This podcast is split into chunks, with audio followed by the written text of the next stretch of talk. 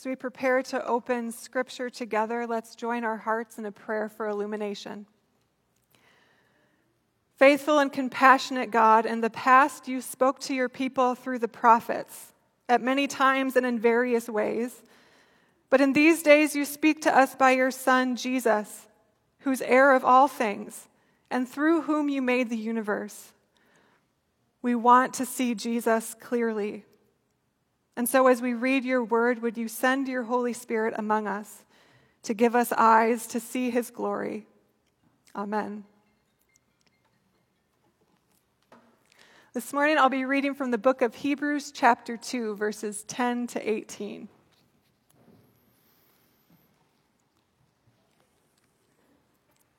Hebrews 2, verse 10.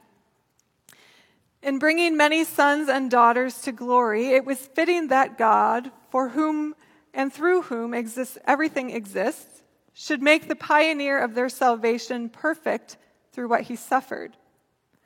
Both the one who makes people holy and those who are made holy are of the same family.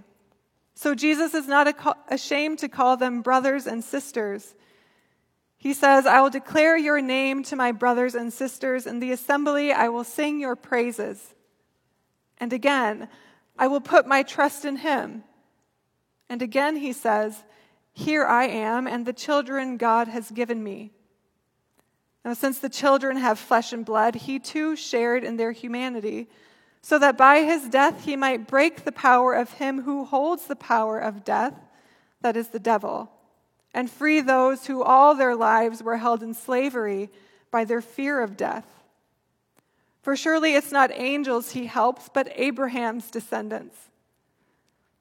For this reason, he had to be made like them, fully human in every way, in order that he might become a merciful and faithful high priest in service to God, and that he might make atonement for the sins of the people. Because he himself suffered when he was tempted, he is able to help those who are being tempted. This is the word of the Lord. Thanks be to God.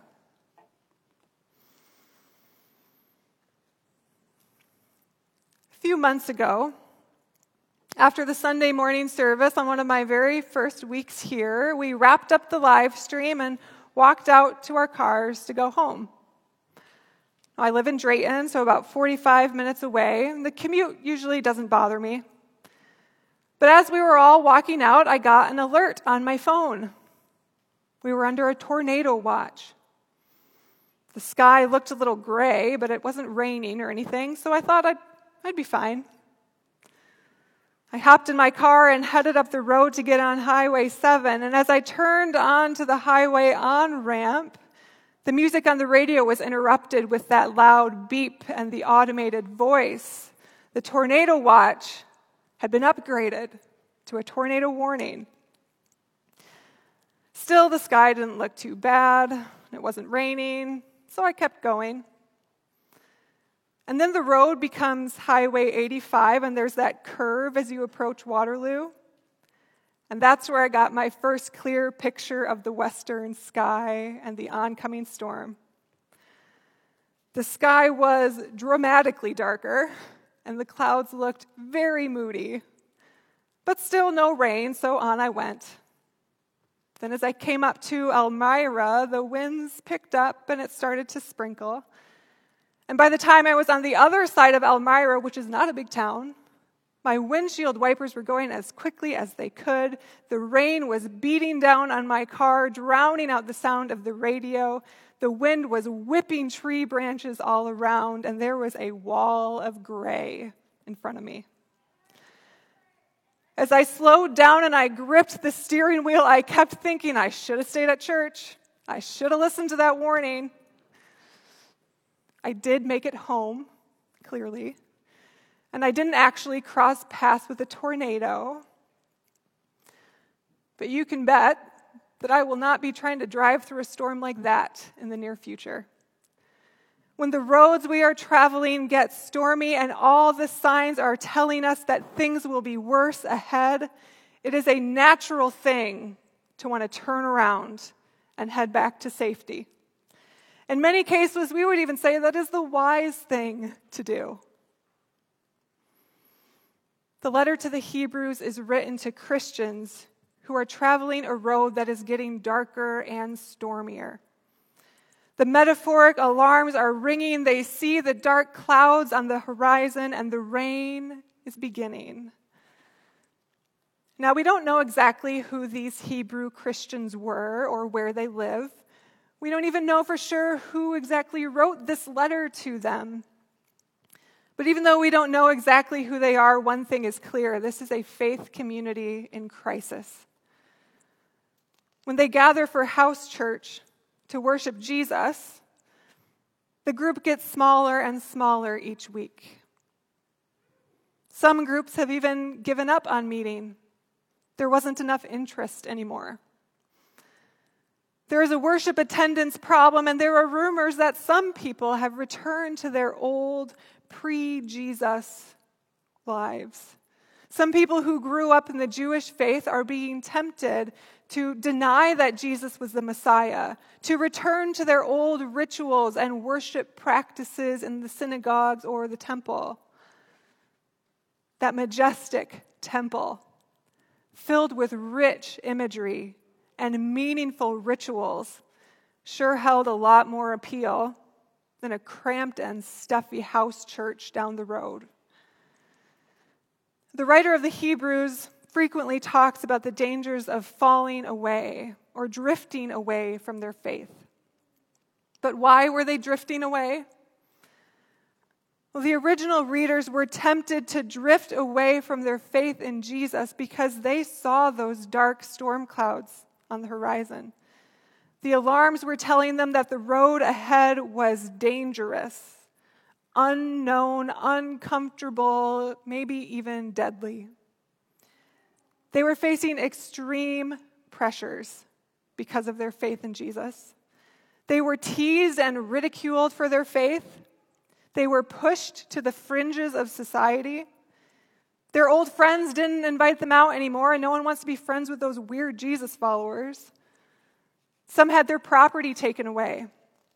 Sometimes they were persecuted and thrown in jail. Now, no one from this ragtag group of Jesus followers had been killed for their faith yet, but they must have figured it was only a matter of time. All the signs were pointing in that direction. They were among those who were held in slavery by their fear of death. The storm that was beginning around them would surely get worse and worse. And in the face of such a frightening future, it is no wonder that they were tempted to turn around and go back to the way they used to do things. I think there are occasions in our lives where we feel a little something like those first century Hebrews as we look out into an unknown and a frightening future. Now, talk of suffering for our faith, like those first readers did, is a little bit complicated in North America. Because, on one hand, there are some streams of Christianity that have such enormous political power that it's hard for some folks to see any similarity at all between our situation and that of the first century believers. On the other hand, there's a sense that in a pluralistic society like ours, some of the unique claims of Christian faith may put some people off, make them suspicious of Christians. But there are other more immediate ways that make us feel like those first century Hebrew Christians who face an unknown and a frightening future. A scary medical diagnosis could put you in this position.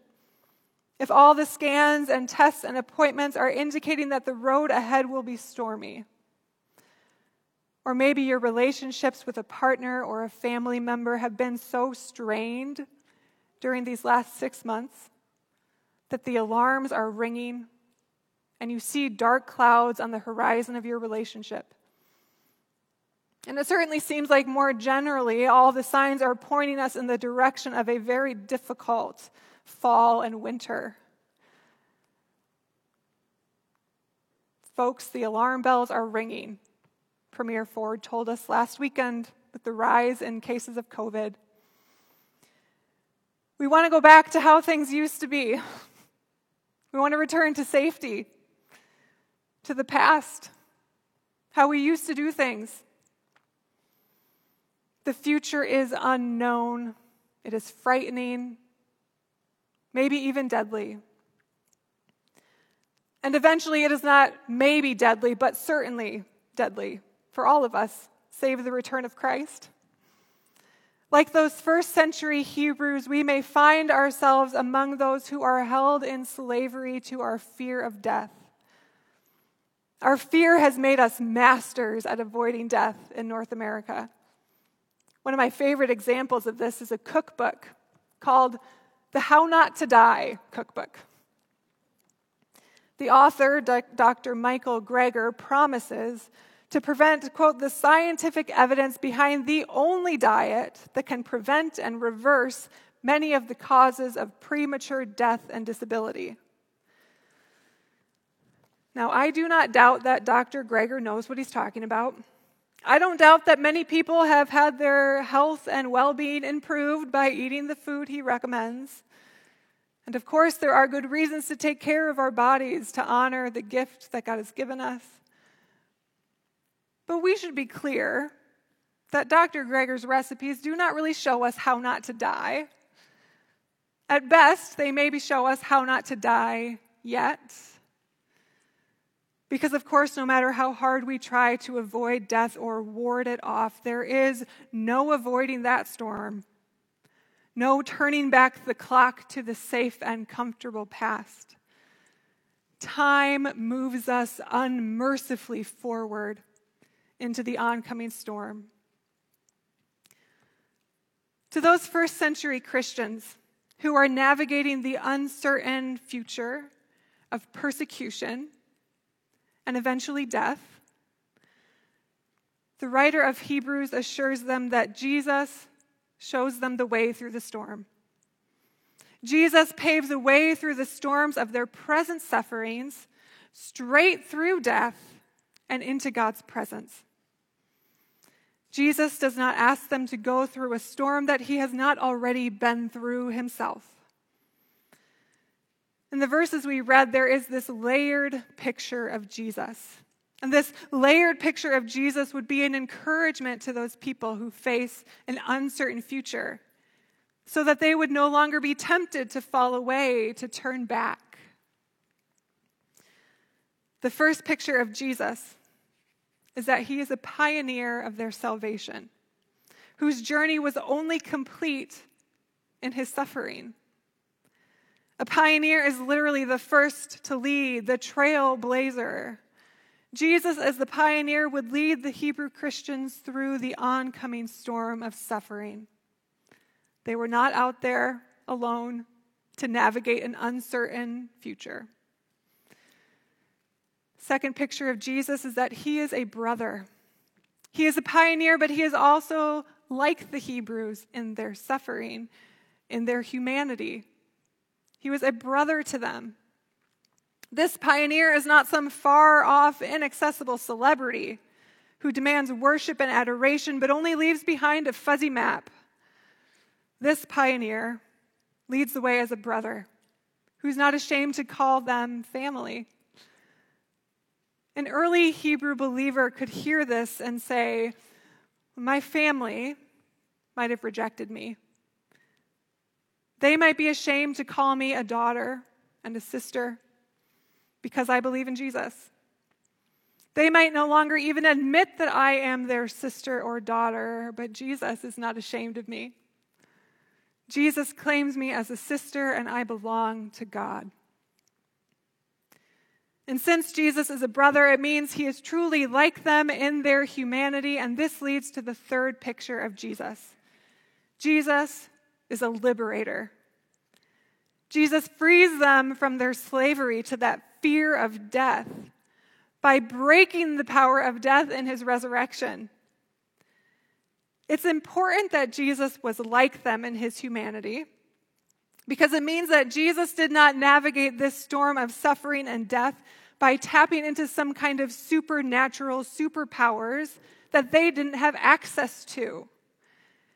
He is not driving some specially designed storm chaser vehicle covered in steel plates and bulletproof windows with a radar inside, while everyone else is driving a 2008 Toyota Camry with balding tires and shoddy windshield wipers. He is truly like them in their humanity. The church fathers put it this way What has not been assumed, taken up by Jesus, cannot be redeemed. Unless Jesus is actually truly a human, he cannot defeat the power that death has on actual humans. This is the point about the temptation in verse 18. When Jesus realized the full weight of what he was called to do, when he got a good look at that western sky and saw the oncoming storm, he was tempted to turn around too. Jesus knows what it's like to look death in the face and say, Please, Father, anything but this. Let this cup pass from me. Jesus has not asked the Hebrew Christians to walk any path that he has not already walked in a human body. The path through the storm of uncertainty and death has been paved by one who is like them in every way so that there's no question whether or not they can make it through by the power of the same Spirit who raised Jesus from the dead. And then we see the clouds breaking up. The rain subsides, and the final picture of Jesus comes into focus. He's made it to the other side of the uncertain and dangerous future. He has become a merciful and a faithful high priest who makes atonement for God's people so that God's people are drawn into his presence. The high priest would make sacrifices to God at the temple so that God's unholy people could approach and enter God's holy presence and be in relationship with this God. That's what it means to make atonement. Jesus offers himself as a permanent atoning sacrifice so that God's unholy people who are prone to temptation, who desire a safe and comfortable past, can be drawn through the storms of suffering and death into the presence of God. So, when those Hebrew Christians look out into the future before them, when they see those dark storm clouds on the horizon, when they hear the alarms that the road ahead is dangerous, uncomfortable, even deadly, when everything inside them tells them to turn around and head back to safety, Jesus, who is their pioneer, their brother, their liberator and high priest, draws them forward instead. He shows them the way through the storms and into God's presence for peace. The author E.B. White writes about what it looks like to live in this certainty he watches Katharine, his wife, during the closing months of her life, planning and planting her gardens in the fall. He writes, There she would sit, hour after hour, in the wind and the weather, while Henry Allen brought dozens of paper packages of new bulbs and basketfuls of old bulbs. She was planning for the intricate interment there was something comical and yet touching in her bedraggled appearance, this small, hunched over figure. And her studied absorption in this implausible notion that there would be yet another spring. She seemed oblivious to the ending of her own days, which she knew were well at hand. There she was, sitting with her detailed chart under the dark skies of a dying October, calmly plotting the resurrection. Katharine is calm in the face of death because the pioneer of the path is also her brother, Jesus Christ, who has delivered her from bondage to fear of the future and death. Katharine calmly plots the resurrection Because the same one who is her pioneer, her brother, and her liberator is also the great high priest who has sacrificed himself so that she can be brought safely through an uncertain future and into God's holy presence. Brothers and sisters in Christ, the alarm bells might be ringing, telling us that the path ahead of us is stormy and uncertain.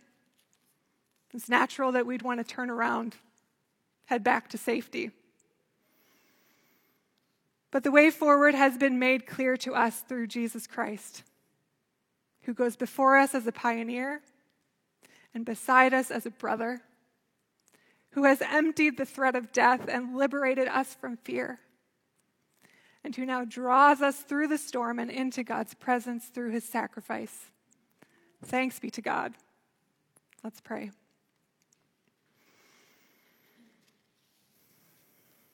O oh God, our guide, thank you for this gift of your word. Help us to receive what we've heard and to live in the certainty that in Jesus you are drawing us through every kind of suffering and darkness into the presence of your light and your love. Sustain us on that journey for the sake of your glory and your coming kingdom. Amen.